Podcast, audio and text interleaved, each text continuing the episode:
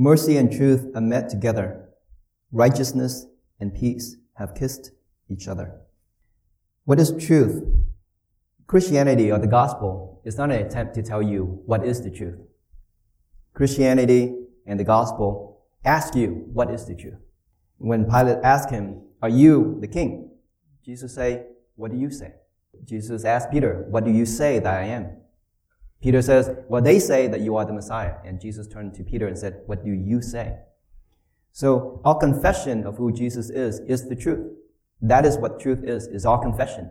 What do you say? Who is Jesus to you? Not who I say Jesus is to you, but who do you say Jesus is? That is the truth. Could God just forgive Adam when he sinned? Could you just say, let's just forget it. Let's just forget the fact you ate from the forbidden tree. Couldn't God just say, let's just forget all that. I forgive you. Life goes on. Could he do that? Someone you know and say terrible, evil, nasty things about you. And all along people think that you are this bad person. But being a very generous person, you say, I forgive that person. Case closed. Is it? Everyone else still have an impression and still believe that you are this nasty, bad person. So even though you say it doesn't matter to you, the truth is not out there. So even though you can say, I forgive this person, but the truth is that all the lies are still out there. This person has to make what's called satisfaction. This is the truth by reconciling the truth and saying all those things I said about this person were lies. And so when that happens, the truth is restored. Now, that is righteousness. So God could not just forgive Adam. The truth is distorted. And God is the truth. And therefore, Adam's sin could not just go away. There has to be a restoration of God's honor. God could not just forgive Adam. His honor has to be restored as well. Mercy and truth. God is both mercy and he is also the truth. To disregard one divine attribute, to say he's all mercy, let's forget about the truth, then we have taken away from God. And you can't take away from God because if you can take away from God, then God is imperfect. And if God is imperfect, He isn't God. God is perfect. And therefore, you cannot take truth away from God. You cannot just say, let's just have mercy without truth. Because what is mercy without truth? Jesus says, even sinners love themselves. Without the truth, there is no justice. Truth is indispensable. You cannot disregard the truth. Everything God say is the truth. The truth cannot be tossed out. Just because God is merciful, then truth has no value if you can just toss out the truth and say it doesn't matter. Truth matters. And therefore God can't just toss out the truth and say it's not matter. The creator God is the source of all things. He is the truth and the truth is indispensable. So when God say, you shall not eat of this tree, once you eat of it, you shall die. Adam ate of the tree, and nothing happened. Then what he said was a, a lie. You see, God is not like our parents. Parents, we need to elevate our, what we say and what we do to the level of the biblical teaching. When you say something happens, something should happen, and it doesn't happen, and you let that go, that is not mercy. That's not love. That is disregard for the truth.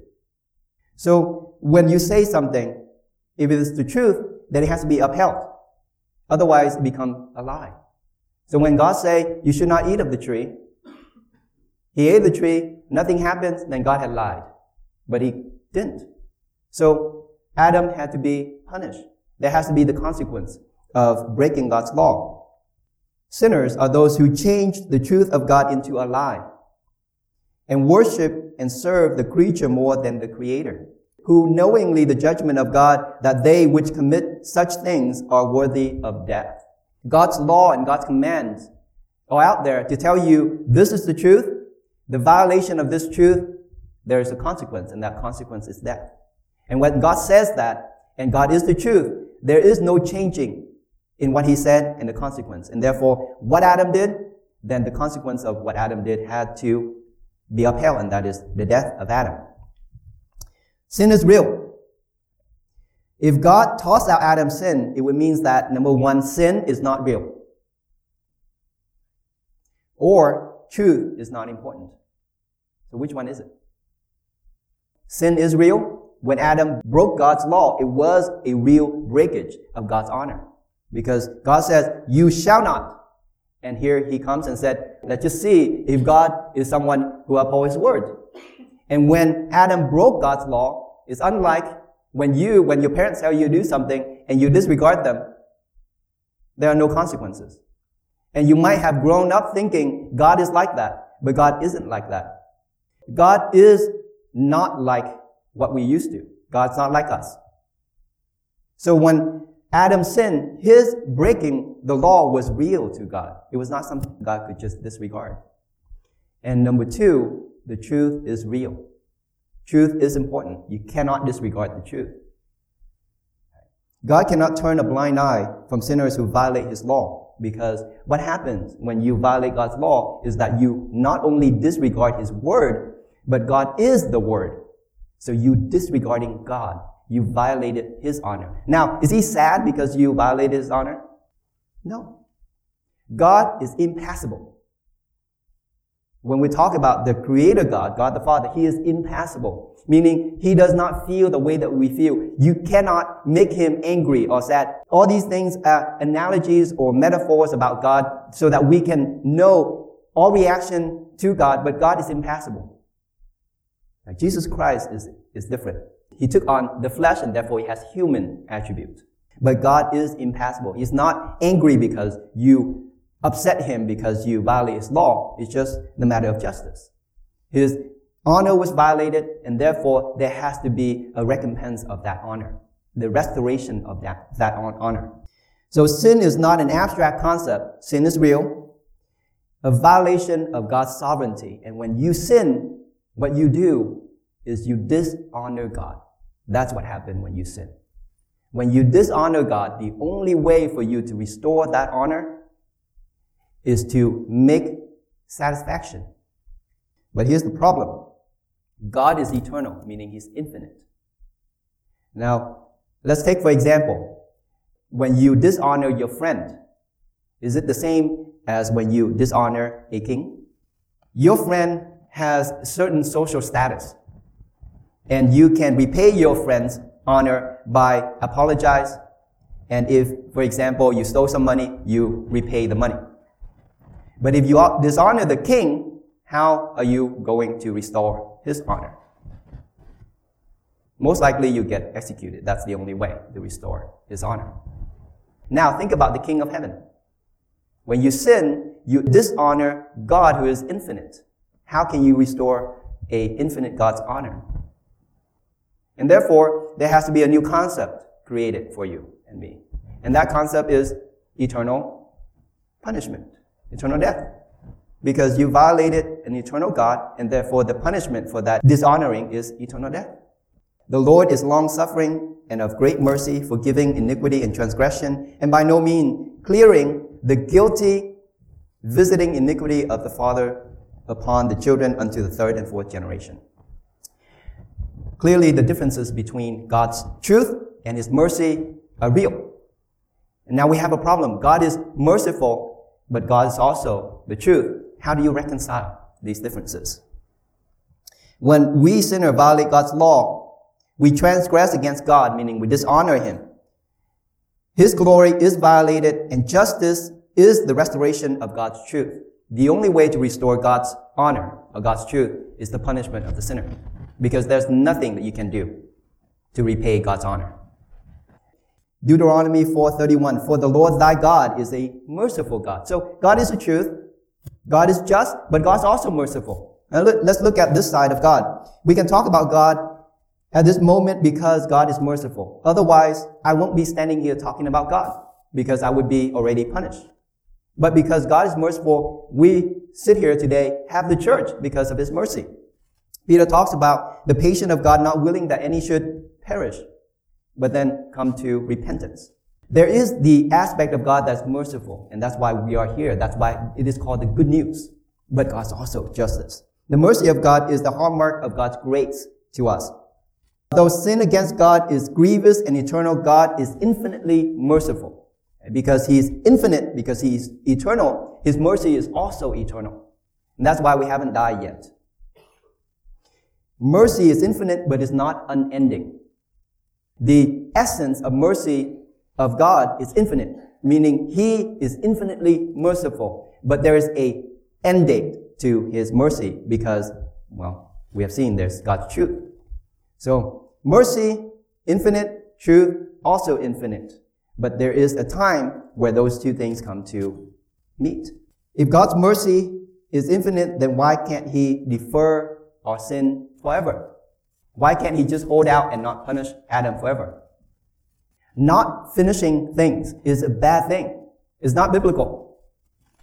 And yet, we have built our families and society around, let's start a lot of things, but never end anything. God is not like that. Something that begun has the end. Let's say I sin. The punishment for me sinning is I get hanged. Violated the king, and so my punishment is hanging. Now the king set up a hanging platform. There's the news, there's a platform sitting there. But the king said, you know what? I won't punish you yet. I'll just punish you in the future. Every day I walk by, I see the platform, I see the news there waiting for me. Even though the king has not punished me yet, I'm still looking at that thing all my life. It's there. I can forget about it, but every time I walk through the square, there's the platform that's gonna hang me. Can I live like that? You think you have peace living like that? And yet, in our lives today, we open many things and we leave them open. If there's a beginning, there has to be an end. God has no beginning, so he has no end. But if there is some beginning, there has to be some end. If God suspends justice forever and not punish the sinner, then he would violate his truth because truth would never get to be reconciled. So he can't do that. The infinite mercy of God covers our infinite transgression. That's what the infinite mercy does. Until the time has appointed for the truth and mercy to meet. Or despises thou the riches of his goodness and forbearance and long suffering, not knowing that the goodness of God leadeth thee to repentance. There's a path. The path of mercy is, at the end, is repentance. So I'm looking at that platform with the news waiting for me. I gotta think, wait a minute, why has the king not punished me yet? Could he just forgot? No, he can't forget. He get all these people around him telling him, reminding him, hey, remember that guy? You still need to hang him. He must not forget. So why has he not punished me yet? Why am I not dead yet? I just need to figure out. I can't just walk every day looking at that punishment waiting for me and not know. It's just not me. So I need to know. And how do I know? I come,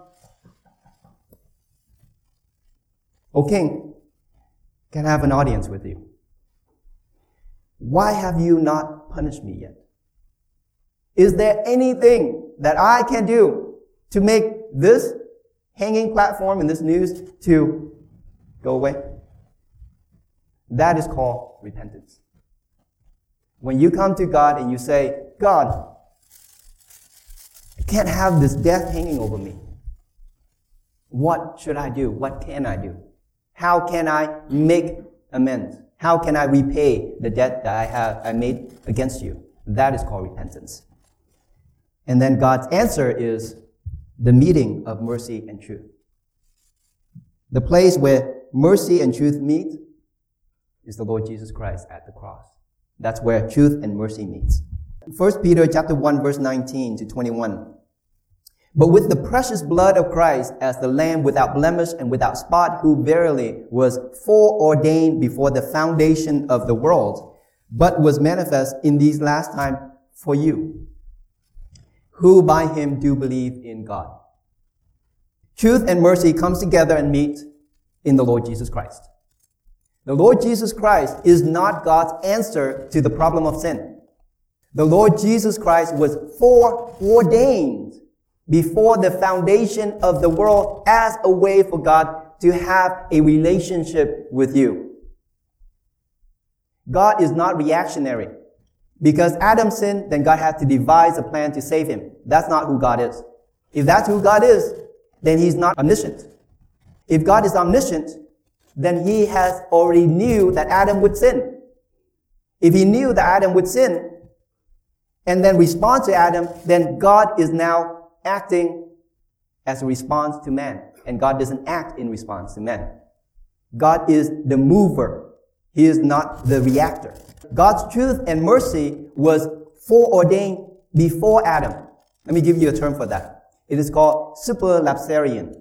That God ordained that Jesus Christ would become this meeting place between mercy and truth before he created Adam.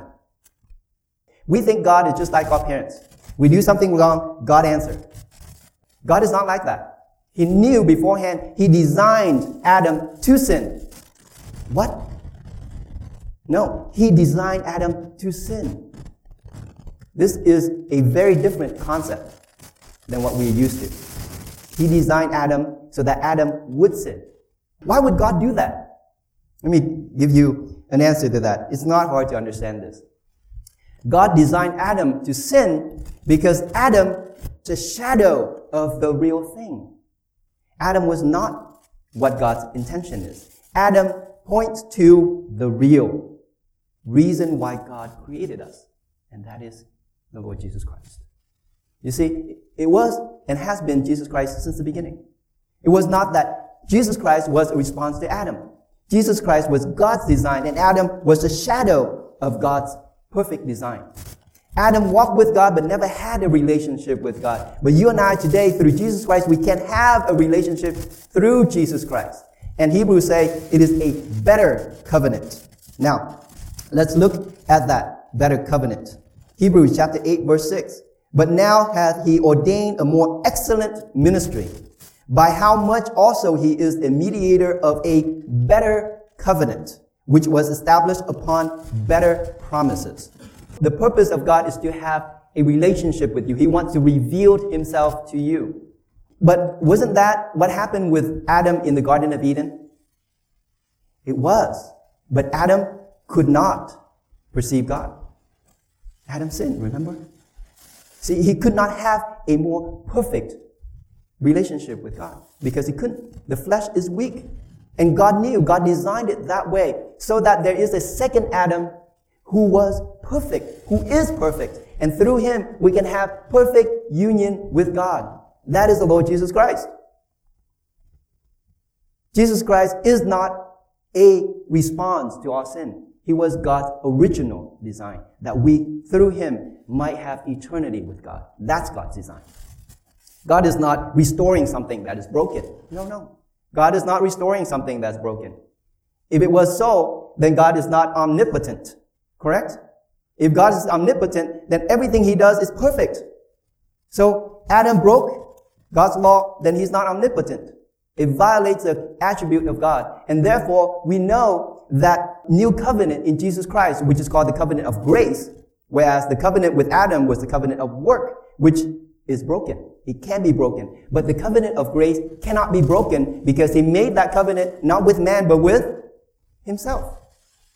Jesus Christ was God. Jesus Christ incarnate as man, but he made that covenant of grace in Christ, meaning you don't have to live like you would with Adam walk by that tree and try not to eat it. But in Jesus Christ, through faith, you are now pleasing to God. You are now imputed righteousness through Jesus Christ. The covenant of grace is much, is much better than the covenant of works. It's not that God made the covenant of grace in response to the covenant of works. No, no. What he did was he showed you the covenant of work and he said that is the shadow of the covenant of grace that is to come. See, God's design and always has been was centered around the Lord Jesus Christ. It is not restoring you to the Garden of Eden. That's not what he's planning to do. What is he planning to do? John said, I saw in heaven coming down a new city of God. A new city of God. New heaven and new earth. That is God's design. It is not to bring you back to some place called Eden. No, no. That's not what God's plan is. It has never been. God's plan has been for you and I to be with the covenant of grace through Jesus Christ in the heavenly kingdom forever. That's God's design. So now you realize God didn't make a mistake. It has always been God's plan. The meeting place, when Jesus Christ took on flesh and became man, in him was where mercy and truth meet. You see, we can't reconcile these two things. We human can't, but Jesus Christ could. How? First of all, when you dishonor God, you dishonor an infinite God. But we are finite beings, so we cannot repay the infinite dishonor that we made God. How can a finite being violate an infinite God? You have a glass of water, pure, clear water. You take a drop of poison and you drop it into the cup of water. Now the volume of water is much more than a drop of poison. Would you drink it? Put it the other way. You have a glass of poison and you take one drop of water and you drop it into the glass of poison. Is it now good? It's not a hard concept to understand. You can violate God's infinitely, but you cannot pay the infinite God because you're not an infinite being. So, how is this reconciled? It's actually pretty simple. It's, it's brilliant.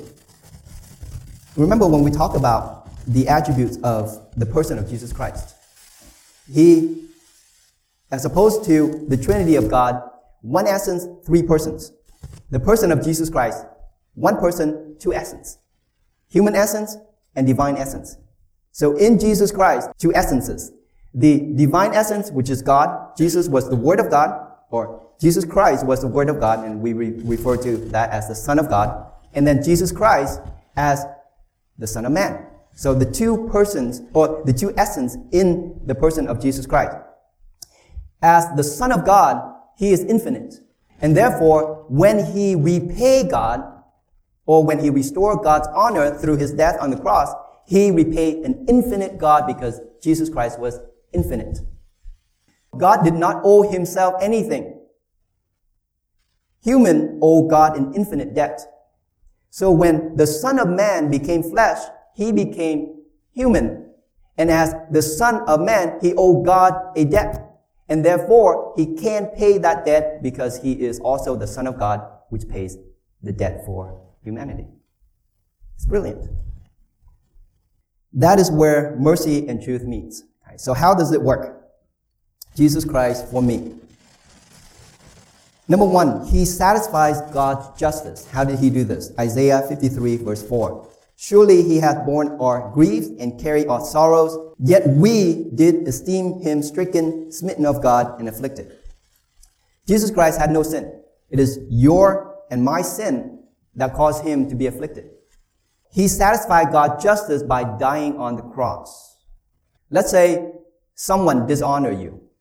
You can forgive that person, but that person has to go out there and say, hey, this person is a good person, I lie. Everything's, everything is good. Now, let's say the problem that you violate the king, and you go out there and you say, I lied. You see, you cannot repay the king's honor because the king's honor was more than your honor. He is more value than you. And therefore you cannot repay. Whatever you say cannot make that, the, the king honor restored to him. So what he has to do now is he has to kill you. He has to hang you. Let's say instead of hanging you, someone else take your place for that hanging. Now you don't have to die. But then your sin against the king is now restored. And that person that the king hang has to have the same quality or the same essence as the king to restore his honor. And therefore, he has to hang himself because there's no one who can match the king's word except someone who has the same essence. And in this case, he has to hang his son because of the same royal stature as the king. Right. We dishonor God, and God himself took our sin on that cross and paid that debt for us. And now God is satisfied, meaning the honor of God is now repaid. Eternal debt that we owe to God is paid by the eternal Son of God. Okay, so that's how Jesus Christ paid for our debt. The two consequences of our disobedience. One, punishment is the morally adequate response to sin that will restore God's honor. The only way for you and I as human to restore God's honor is that we, we endure eternal punishment. And Jesus Christ endured eternal punishment for us because he is eternal. We are not eternal. And so God has to make an eternal punishment for us. But because Jesus Christ is, is eternal, he already paid that debt to God for us. Because God is eternal and therefore his judgment is infinite. Jesus Christ was infinite and therefore he was able to pay that debt for us and reconcile us to God infinitely. So there is also the other side of that as well. Christ obedient honors God. All disobedient dishonor God. Christ's obedience honors God. The second person in the Trinity took on flesh and became human so that in Christ, he satisfied for us what humanly impossible. He obeyed the law of God perfectly from beginning of time until the end for you and I. How do we inherit that? We believe that he did this for us. That's how we inherit it. Another question that's being asked is, how is Jesus Christ sufficient to repay God's honor? The, the reparation of God's honor has to be equal or more than God's honor. This is how Jesus Christ repays God's honor, or how Jesus Christ satisfies God's honor.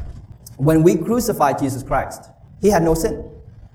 Every human life, when violated, has to pay for human life. This, this is the metaphysic that you are studying. Okay?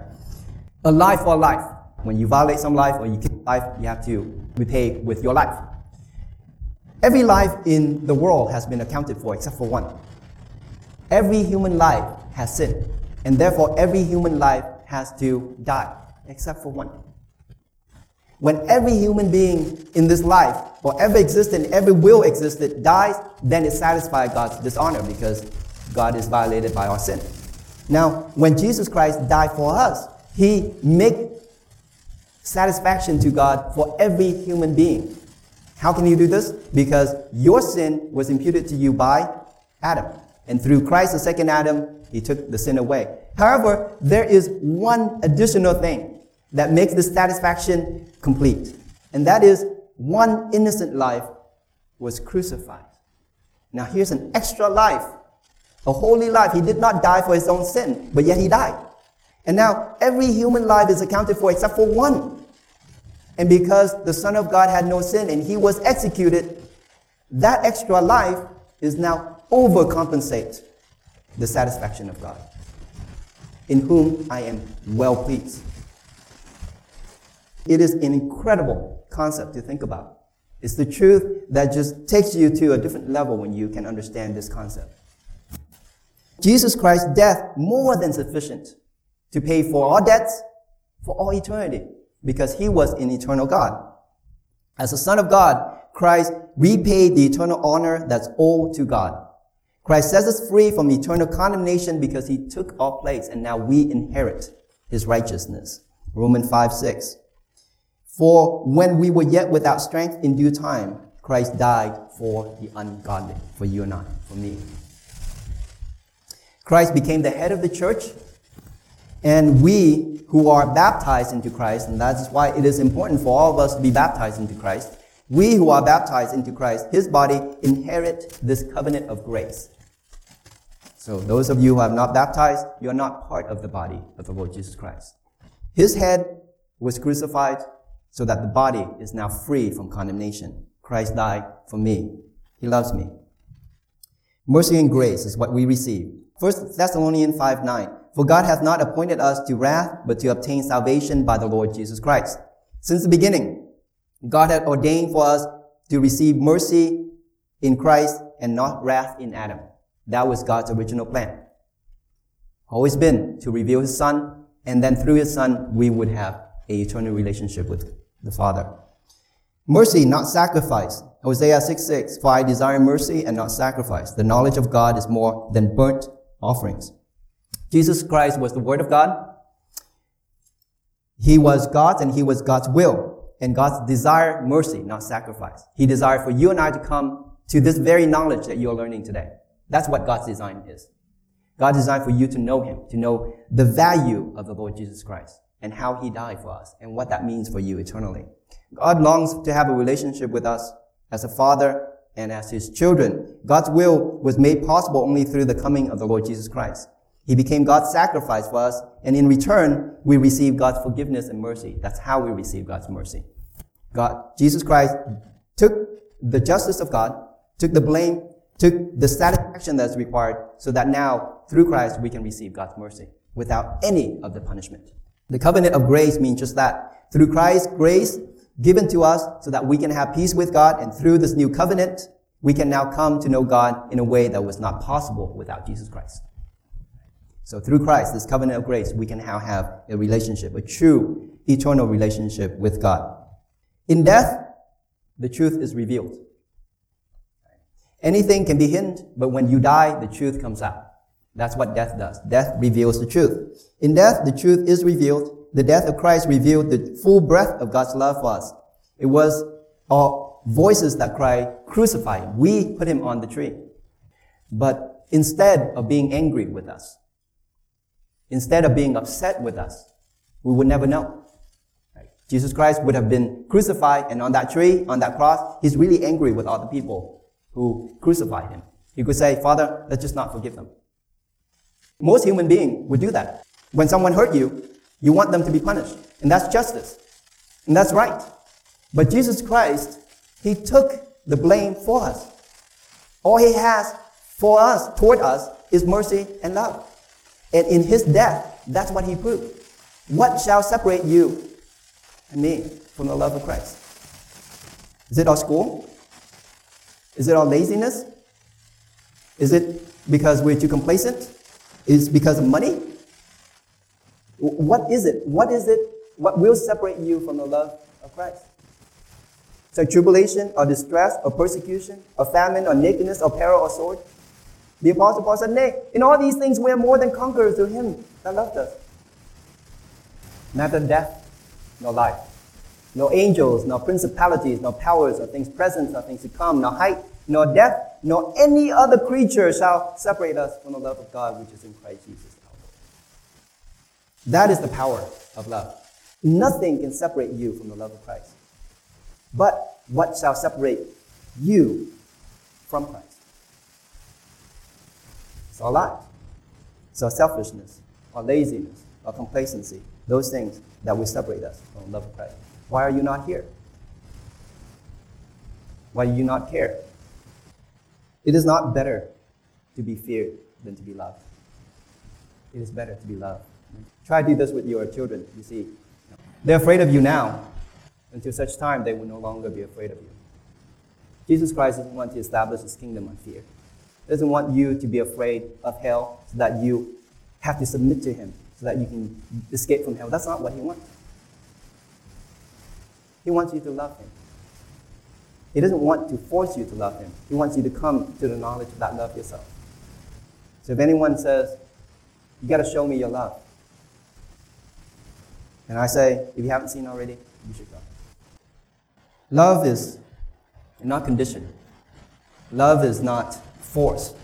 Love, it has to be free. It sets you free. And that's the kingdom of God. And when Jesus Christ returned in his kingdom, all those people who are in the kingdom of God, and I hope every one of us here will be in the kingdom of God, is there willingly. And we are there because of our love for Christ and not our fear of condemnation and hell and destruction. The kingdom of Christ is righteousness, peace, and joy, not fear and trembling. Greater love hath no man than this, that a man lay down his life for his friends. The death of Jesus Christ proved that his love was much more powerful than anything else that we experience. And you and I, we are called into relationships today. Measure your relationship by this love or by this relationship. Are you only holding on because you're afraid that your children is going to be without mother if you get divorced? Are you afraid that you break, you tear your family apart, and so you stay together? Is it driven by fear? Are you holding on to some relationship because you're afraid that if you let this person go, that you're not going to find anybody who's better? Is it that? Is that the motivation? All the songs talk about that, right? All the things that we read, everything that we hear, everything that we come to understand is built around this fear. I'm afraid, and therefore I have to hold on. I have to do all these things, but they're not love. For a righteous man, one dare to die. But who would die? For someone that they hate or who hates them. But there's one, the Lord Jesus Christ. When I was a sinner, He died for me, unconditionally. And that is what caused me to come to Him. That's what caused me to be here today. That love, not because of fear. Let's come to the Lord in prayer. Show us, Lord, in a way that is beyond our ability to understand and formulate with words, even with poetry and songs. Beyond all these things, show us. Show us your love, that infinite, that pure, undefiled love, that unconditional love that set us free and say, you can love anyone and you can be anywhere. You can do anything. But if the love of Christ is sufficient, draw us, Lord, away from those things that we hold on to in this life. And we know at the end of it is emptiness and sadness and brokenheartedness. Draw us, Lord, to that love, that eternal union with you, where we can truly see the love of God expressed fully in the sacrifice that Jesus Christ made for me. For me. In Christ's name we pray. Amen.